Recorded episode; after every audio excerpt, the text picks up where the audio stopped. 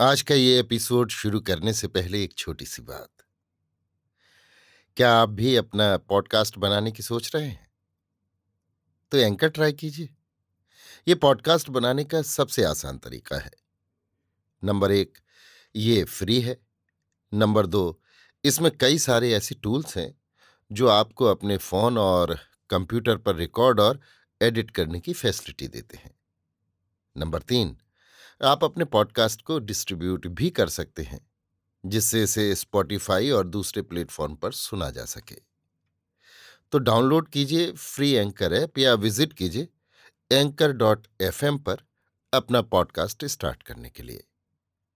ये तो थी एक छोटी सी जानकारी, और अब शुरू करते हैं एपिसोड का सिलसिला। तो आज के एपिसोड में लीजिए सुनिए ना पार्थ सारथी के लिखे उपन्यास।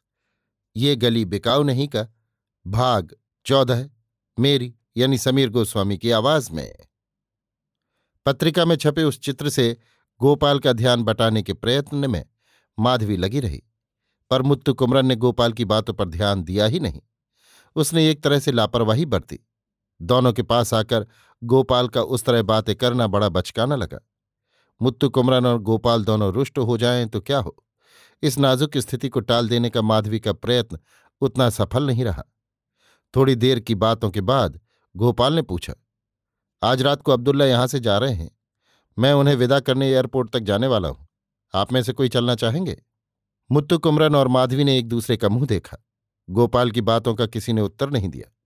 उनकी हिचकिचाहट देखकर गोपाल अच्छा मैं जा रहा हूँ, कहते हुए उठा।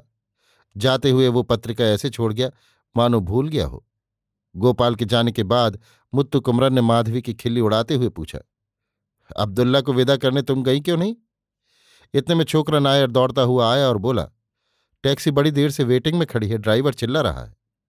तभी माधवी को ये बात याद आई कि, अरे, वो तो टैक्सी में यहाँ आई थी और वो बड़ी देर से उसके लिए खड़ी है। उसने मुत्तु कुमरन की ओर मुड़कर ऐसी दृष्टि फेरी कि, मानो पूछती हो कि अब मैं जाऊँ या थोड़ी देर ठहरूं? टैक्सी खड़ी है तो जाओ, कल मिलेंगे। मुत्तु कुमरन ने कहा। वो बुझे दिल से वहाँ से चली। मानो और ढेर सारी बातें कहने को रह गई हों। मुत्तु कुमरन भी बगीचे से चलकर आउट हाउस में गया।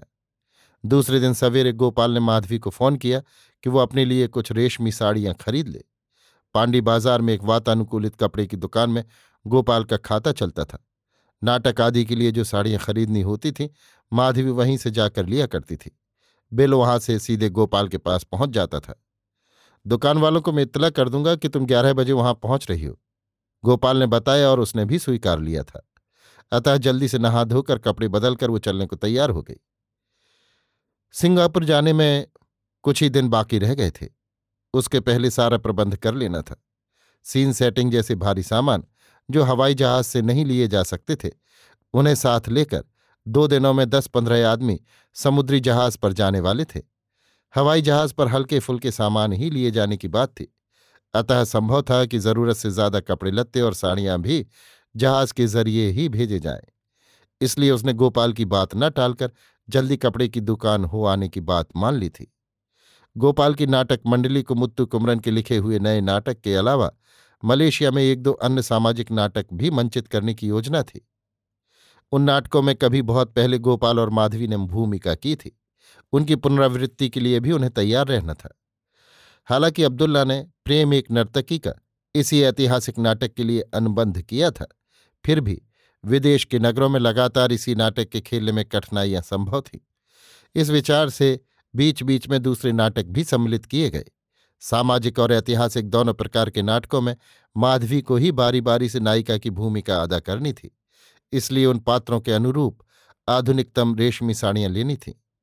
ग्यारह बजे जाने पर भी साड़ियाँ चुनते चुनते दोपहर का एक तो बज ही जाएगा। माधवी ने सोचा कि बोग रोड के बंगले पर जाकर मुत्तु कुमरन को भी साथ ले जाए तो अच्छा रहे।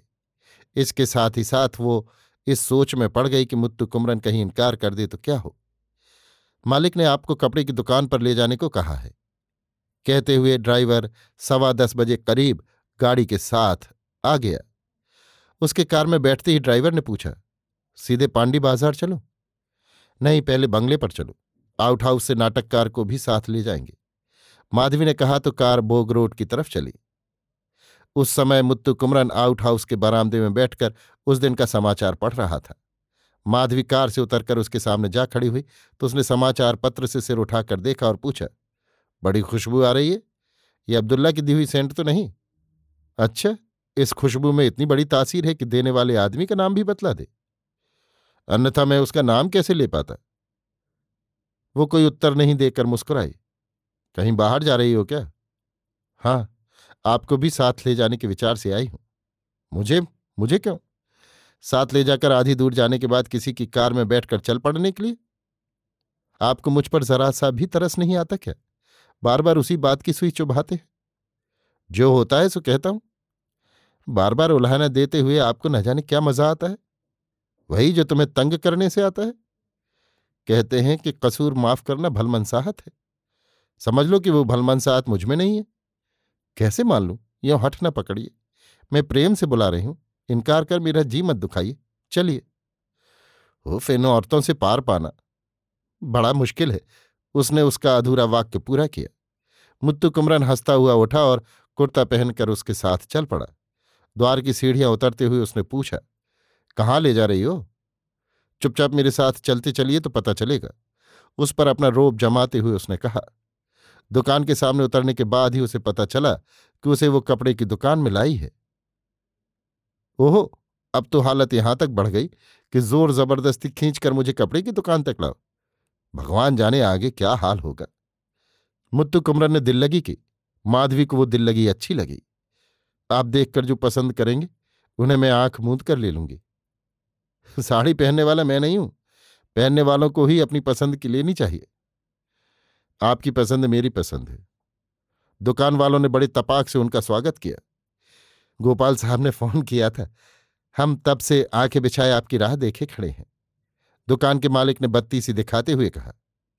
नीचे बिछी नई कालीन पर ढेर सारी साड़ियों का अंबार सा लगा था। मुत्तु कुमरन और माधवी कालीन पर बैठे थे। आप हैं हमारे नए नाटक के लेखक। बड़े भारी विद्वान और कवि। माधवी उसका परिचय देने लगी तो मुत्तु कुमरन ने उसके कानों में फुसफुसाया, बस बस, अपना काम देखो। ठंडे रोज मिल्क के दो गिलास उनके सामने रखे गए। इन सब की क्या ज़रूरत है? माधवी ने कहा, आप जैसे ग्राहक बार बार थोड़े ही आते हैं। दुकान के मालिक ने हाथ ऐसे जोड़े कि उंगलियों में फंसी अंगूठियाँ चमक उठी। रेशमी धोती, रेशमी कुर्ता, पान सुपारी की लाली से रंगी मुस्कान मुलायम रेशम को मात देने वाली चिकनी चुपड़ी बातें और बात बात में चमत्कृत करने की कोशिश। रंग, चमक, किनारी, बनावट आदि में एक से बढ़कर एक बढ़िया साड़ियाँ उनके सामने बिछाई गईं। ये आपको पसंद है? सुआपंखी रंग की साड़ी निकालकर दिखाते हुए माधवी ने पूछा। शुक सारिकाओं को अपने रंग से मोह हो तो आश्चर्य की क्या बात है? मुत्तु कुमरन होठों में मुस्कान फेरते हुए बोला माधवी साड़ियों से नज़र उठाकर मुत्तु कुमरन को देखते हुए बोली, हास परिहास छोड़िए ना। साड़ी के बारे में मर्द बेचारा क्या जाने? करीब एक घंटे तक साड़ियों को उलट पलट कर देखने के बाद माधवी ने दर्जन भर साड़ियाँ चुनी। आप कोई रेशमी धोती लीजिए ना। नहीं, जरी वाली धोती आप पर खूब फबेगी, दुकानदार ने कहा, पर मुत्तु कुमरन ने इनकार कर दिया। उन्हें लौटते हुए दोपहर के दो बज गए थे। जब वे बंगले पर पहुँचे तब गोपाल के सेक्रेटरी पासपोर्ट के क्षेत्रीय कार्यालय से पासपोर्ट ला चुके थे। थोड़ी देर में पासपोर्ट संबंधित व्यक्तियों के हाथ सौंपे गए। जहाज़ पर पहले जाने वाले अपनी यात्रा की तैयारी में लगे थे। सीन, सेट और नाटक के अन्य सामान आदि जहाज़ से भेजे जाने के योग्य ढंग से बांधे गए। कलाकार संघ ने विदाई समारोह का आयोजन भी किया था। गोपाल की नाटक मंडली की मलेशिया यात्रा के बारे में भड़कीला विज्ञापन निकाला गया। उस समारोह में जहाज़ से जाने वाले कलाकारों के साथ गोपाल, माधवी और मुत्तु कुमरन भी सम्मिलित हुए थे। संघ के अध्यक्ष ने गोपाल की मंडली की सांस्कृतिक विजय यात्रा की कामना करते हुए उसकी तारीफ़ के पुल भी बांधे। जैसे जैसे यात्रा के दिन निकट होते गए वैसे वैसे घनिष्ठ मित्रों के यहाँ विदाई दावतों का तांता लग गया। कुछ एक में मुत्तु कुमरन शामिल नहीं हुआ। एक दिन माधवी ने स्वयं ज़ोर दिया कि मेरी अभिनेत्री सहेली पार्टी दे रही है। आपको उसमें अवश्य शामिल होना चाहिए। पर वो गया नहीं। जिस दिन हवाई जहाज़ की यात्रा थी, उसके पहले दिन रात को माधवी ने स्वयं अपने घर में मुत्तु कुमरन और गोपाल को दावत के लिए बुलाया था। मुत्तु कुमरन उस दिन शाम को ही माधवी के घर आ गया था। शाम का नाश्ता भी वहीं किया। उसके बाद माधवी और वो दोनों बैठे बातें कर रहे थे। उस दिन माधवी सुरमई रेशम की साड़ी पहने हुए थी, जिस पर बीच बीच में जरी के सितारे चमक रहे थे, जिससे उसकी सुनहली देह की सुंदरता में चार चाँद लग गए थे। मुत्तु कुमरन उसकी मोहनी सूरत पर मोहित होकर कवित्तमयी भाषा में कह उठा, अंधकार की साड़ी पहने विद्युल्लता विचरती है विश्व के प्रांगण में। वाह वाह, क्या खूब! इस पर तो कुबेर का भंडार उड़ेला जा सकता है। सच कहती है, मेरी तारीफ़ की तारीफ़ में तुम मेरी तारीफ़ करती हो। सच कह रही हूँ? आपने मेरी तारीफ़ की, बदले में मैंने आपकी तारीफ़ कर दी। इस तरह दोनों बातें कर ही रहे थे कि गोपाल का फ़ोन आया। माधवी ने रिसीवर उठाया। आयकर के एक मामले में मुझे एक अधिकारी से अभी तुरंत मिलना है। मैं आज वहाँ नहीं आ सकता, माफ़ करना। आप भी ऐसा कहें तो कैसे काम चलेगा? आपको ज़रूर आना है। मैं और लेखक महोदय काफ़ी देर से आपका इंतज़ार कर रहे हैं। नहीं नहीं, आज ये मुमकिन नहीं लगता। मुत्तु कुमरन जी से भी कह देना। उसका चेहरा स्याह पड़ गया। फ़ोन रखकर मुत्तु कुमरन से बोली, आज वे नहीं आ रहे हैं। कहते हैं, किसी आयकर अधिकारी से मिलना है। जाए तो जाए, उसके लिए तुम उदास होती क्यों हो? उदास नहीं होती। कोई आने की बात कहकर सहसा न आने की बात कहे तो दिल हताश हो जाता है ना? माधवी, मैं एक बात पूछूँ, बुरा तो नहीं मानोगी? क्या है भला? आज की दावत में गोपाल आता और मैं नहीं आता तो क्या समझती? ऐसी कोई कल्पना मैं कर ही नहीं सकती। वैसा हुआ होता तो तुम क्या करती? यही मैं पूछना चाहता हूँ। वैसा हुआ होता तो मेरे चेहरे पर उल्लास की रेखा तक फूटी नहीं होती। एक तरह से मैं जीवित लाश ही दीख पड़ती। जो भी कहो, गोपाल के न आने से तुम्हें निराशा ही हुई है। जैसा आप समझे। मेरे आने पर तुम्हारा क्या बड़प्पन रहा? गोपाल जैसा स्टेटस वाला कलाकार आता तो तुम्हारा बड़प्पन बढ़ता और आस पड़ोस के लोग भी गर्व का अनुभव करते। आप चुप न रहकर मेरा मुँह खुलवाना चाहते हैं। गोपाल जी के न आने का मुझे ज़रूर दुख हुआ है। पर उनके न आने के दुख को, आपके आने के सुख ने कोसों दूर भगा दिया है।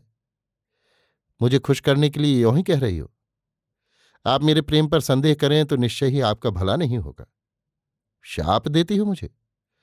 मैं शाप देने वाली कौन होती हूँ? आप मेरे साथ जा रहे हैं। केवल इसी आश्वासन पर मैं इस यात्रा में सम्मिलित हो रही हूँ। नाराज़ ना हो। यों ही तुम्हें उकसाकर तमाशा देखना चाहता था। मुत्तु कुमरन ने उसकी आँखों में आँखें डालकर देखा। तो उसे ये पूरा विश्वास हो गया कि सच ही वो उस पर मन प्राण न्यौछावर कर चुकी है। दावत से बड़ा उपहार पाकर खुश कौन नहीं होता। खुशी से वो दावत खाने बैठा। अभी आप सुन रहे थे? नापार्थ सारथी के लिखे उपन्यास। ये गली बिकाऊ नहीं है का? भाग चौदह, मेरी यानी समीर गोस्वामी की आवाज़ में।